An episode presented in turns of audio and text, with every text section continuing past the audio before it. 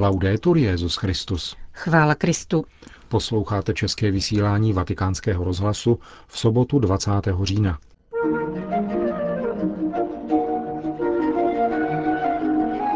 Benedikt XVI. předal ceny nadace Josefa Ratzingera. V neděli bude kanonizována Anna Schäfer, bavorská mistička z přelomu 19. a 20. století. Vrchní rabín Francie se postavil proti návrhu zákona, který má postavit soužití osob téhož pohlaví na roveň manželství. To jsou některá z témat našeho dnešního pořadu, kterým vás provázejí Johana Bronková a Milan Glázer. Zprávy vatikánského rozhlasu. Vatikán. Svatý stolec rozhodně odsuzuje atentát v Bejrútu. Prohlášení vatikánského mluvčího otce Federika Lombardyho mluví o absurdním vražedném násilí, které brání úsilí zachovat pokojné soužití v Libanonu, zemi, která, jak opakovaně zdůrazňoval Benedikt XVI., je povolána být poselstvím pokoje a naděje pro celý tento region. Kromě projevu soustrasti nad množstvím obětí a zraněných vatikánské prohlášení vyjadřuje také naději, že tato strašná událost nezavdá příležitost k dalšímu šíření násilí. Soustrastný telegram maronickému patriarchovi Bešarovi Butru Rajovi zaslal jménem svatého otce také kardinál státní sekretář Tarcísio Bertone. Ujišťuje v něm o modlitbě Benedikta XVI. za oběti atentátu a vyjadřuje soustrast rodinám obětí. Svatý otec znovu odsuzuje násilí, které působí tolik utrpení a prosí Boha, aby Libanonu a celému regionu dopřál pokoj a smíření. Stojí v papežském telegramu. K atentátu došlo včera odpoledne v křesťanské čtvrti Ačrafí v centru Bejrutu.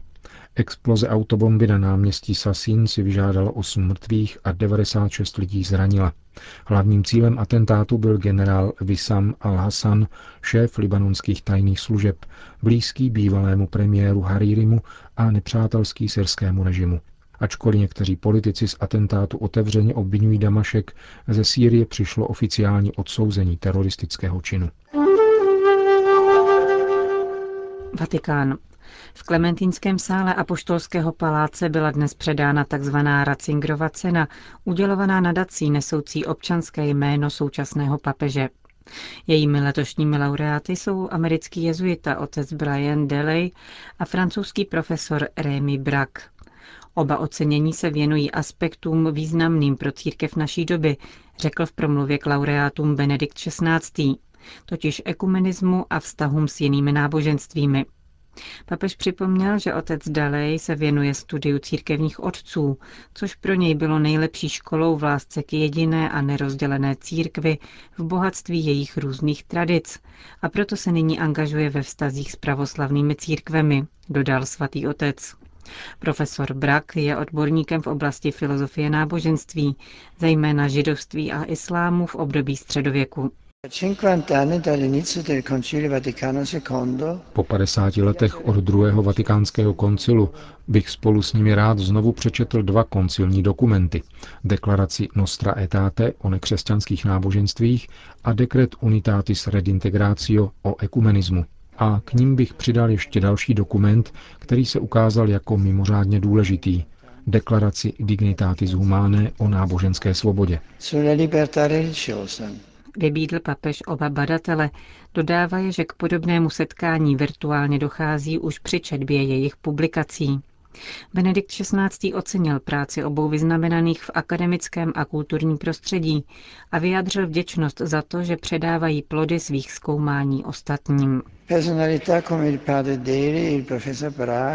Osobnosti jako otec Dalej a profesor Bragg jsou příkladem v předávání poznání, které spojuje vědu a moudrost, vědeckou rigoróznost a zápal pro člověka, pomáhající objevovat umění žít – Potřebujeme právě takové osobnosti, které skrze osvícenou a živou víru činí Boha blízkého a věrohodného dnešnímu člověku.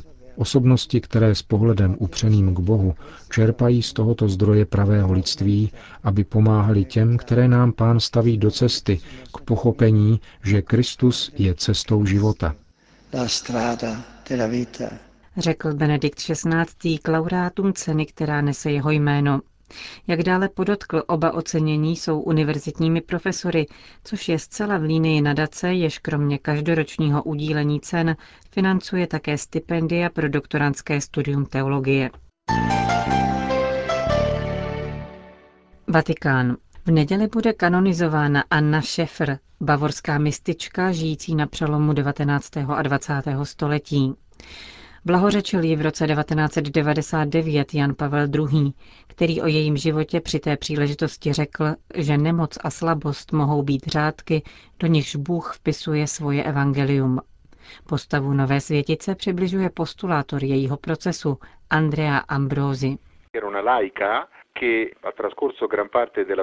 Byla to lajčka, která prožila většinu svého nedlouhého života na lůžku, a to ve velkých utrpeních v důsledku nehody, ke které došlo, když jí bylo 16 let, kdy spadla do vařící mídlové vody.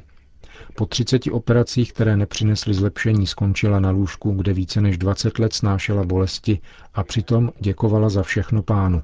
Její život je pro nás lajky pobídkou, abychom se ujímali každého poslání, které nám Ježíš svěří, i kdyby mělo spočívat v trpělivém přijímání těch nejtěžších křížů. Život nám nezřídka přináší nemilá překvapení a my propadáme pesimismu. Anna Šefr nás však učí, že s Ježíšovou pomocí můžeme i neblahé věci, které nás potkávají, proměňovat na momenty milosti a radosti. Spatřujeme-li jejich smysl v perspektivě budoucího setkání s Ježíšem. Anna se již od dětství chtěla stát misionářkou. Po úrazu, který je upoutal po zbytek života na lůžko, se jí skutečně stala, ale zcela jinak.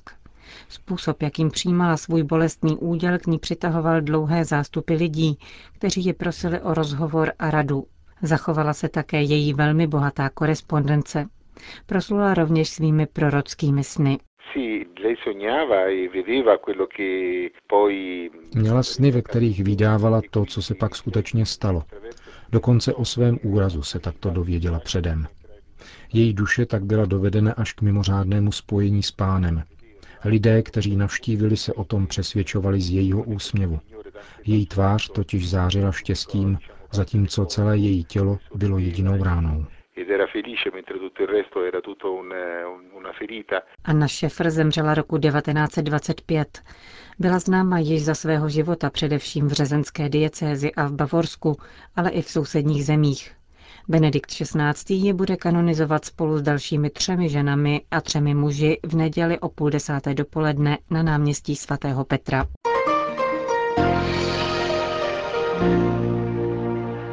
Paříž.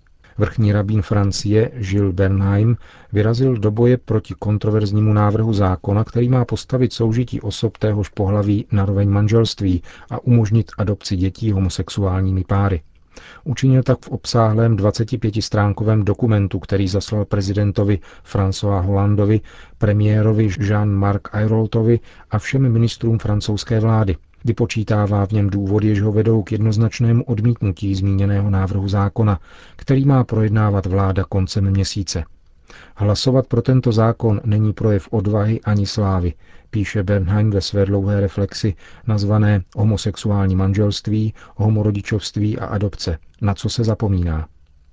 Pro nejvyššího představitele judaismu ve Francii je zákon o manželství osob téhož pohlaví projektem, který se zakládá spíše na sloganech než na argumentech a přizpůsobuje se nadvládě správně smýšlejících ze strachu před anatématy. V dokumentu zdůrazňuje, že jeho zaujetí postoje nevyplývá z nějakého vzedmutí emocí, nýbrž z přemýšlení a pozorné analýzy nad obsahy navrhovaného zákona. Návrhu, který je i ve světě homosexuálů považován za jakéhosi trojského koně. Tento návrh, pokračuje vrchní francouzský rabín, je totiž mnohem ambicioznější. Jeho účelem je popřít jakoukoliv pohlavní odlišnost. Jednotlivé části zákona nejenom, že znetvořují smysl manželství, ale porušují práva dětí, přičemž negují dokonce již zaběhlé názory, podle nichž je homosexuální manželství odpověď na požadavek spravedlnosti a rovnosti. Velký počet našich spoluobčanů chápe nárok homosexuálního manželství jako další krok demokratického boje proti nespravedlnosti a diskriminaci v kontextu boje proti rasismu. Tímto způsobem ve jménu rovnostářství, myšlenkové otevřenosti, modernosti a dominujícího korektního smýšlení se po nás žádá, abychom spochybnili jeden ze základů naší společnosti, píše vrchní francouzský rabín prezidentovi Holandovi a celé francouzské vládě. Jeruzalém. Olivové stromy z Gecemanské zahrady mají stejný genetický kód a po staletí vykazují překvapivou odolnost vůči virům a bakteriím. To jsou výsledky výzkumu iniciovaného kustodií svaté země. Osmici prastarých olivovníků v místech spojených s Ježíšovým utrpením je zhruba 900 let. Je však docela dobře možné, že, jak chce dávná tradice, jejich kořeny sahají daleko hlouběji do dějin tohoto místa. Překvapivá zjištění byla představena na tiskové konferenci v Marconiho sálu našeho rozhlasu. Hovoří koordinátor výzkumného projektu profesor Antonio Cimato. Všech osm stromů je stejných, geneticky podobných. Z výzkumu vyplývá, že byly zasazeny člověkem, nevyrostly spontánně. Datace jejich kmenů, provedená na třech exemplářích, ukazuje do 12. století. Nicméně nelze vyloučit, že kořeny mohou být starší. Přímo zázračné však je to, že nebyly napadeny žádnými škůdci, nemají žádný virus nebo nebezpečné bakterie, které mohou působit deformace nebo uhynutí rostlin. Ani v půdě nejsou žádní paraziti a jiné znečištění. Říká koordinátor výzkumu prastarých olivovníků v Gecemanské zahradě.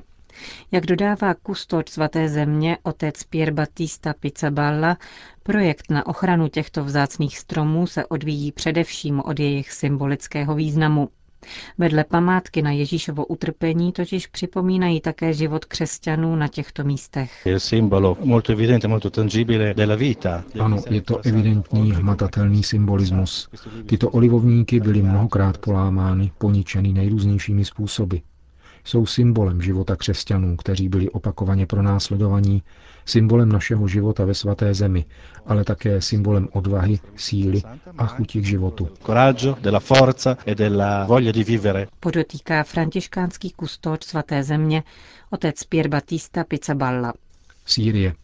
Návštěva synodních otců v Sýrii se může stát skutečnou mírovou misí, sloužící smíření válčících stran, uvedl arménsko-katolický arcibiskup Butrus Mariatis Alepa, města, které se v posledních týdnech stalo dějištěm nejkrutějších bojů.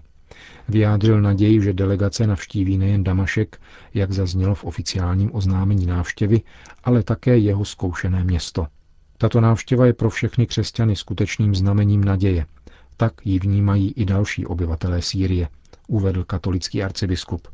Zdůrazňuje zároveň, že Syřané doufají, že nepůjde jen o další diplomatické gesto, níbrž o událost, která nasměruje zemi na cestu pokoje. Musíme se dovolávat úcty ke každému lidskému životu, která je vlastní muslimům, křesťanům i židům, a na tomto základě budovat zhodu, která dovolí zachránit tisíce nevinných, říká arménský arcibiskup Alepa a se znepokojením zároveň poukazuje na stále větší růst náboženského fanatismu v Sýrii.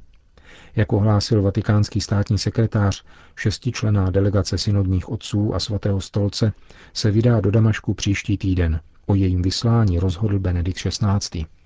Belfast.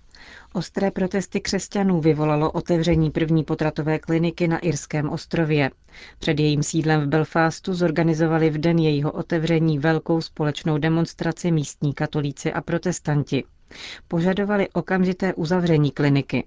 Obrátili se rovněž na místní policii s žádostí, aby zatkla jejího ředitele i lékaře, kteří tam mají pracovat. Společný protest křesťanů je výrazem odporu proti propagaci interrupcí v severním Irsku, přestože tato část ostrova patří k Velké Británii, kde jsou potraty legální už od roku 1967. Konec zpráv.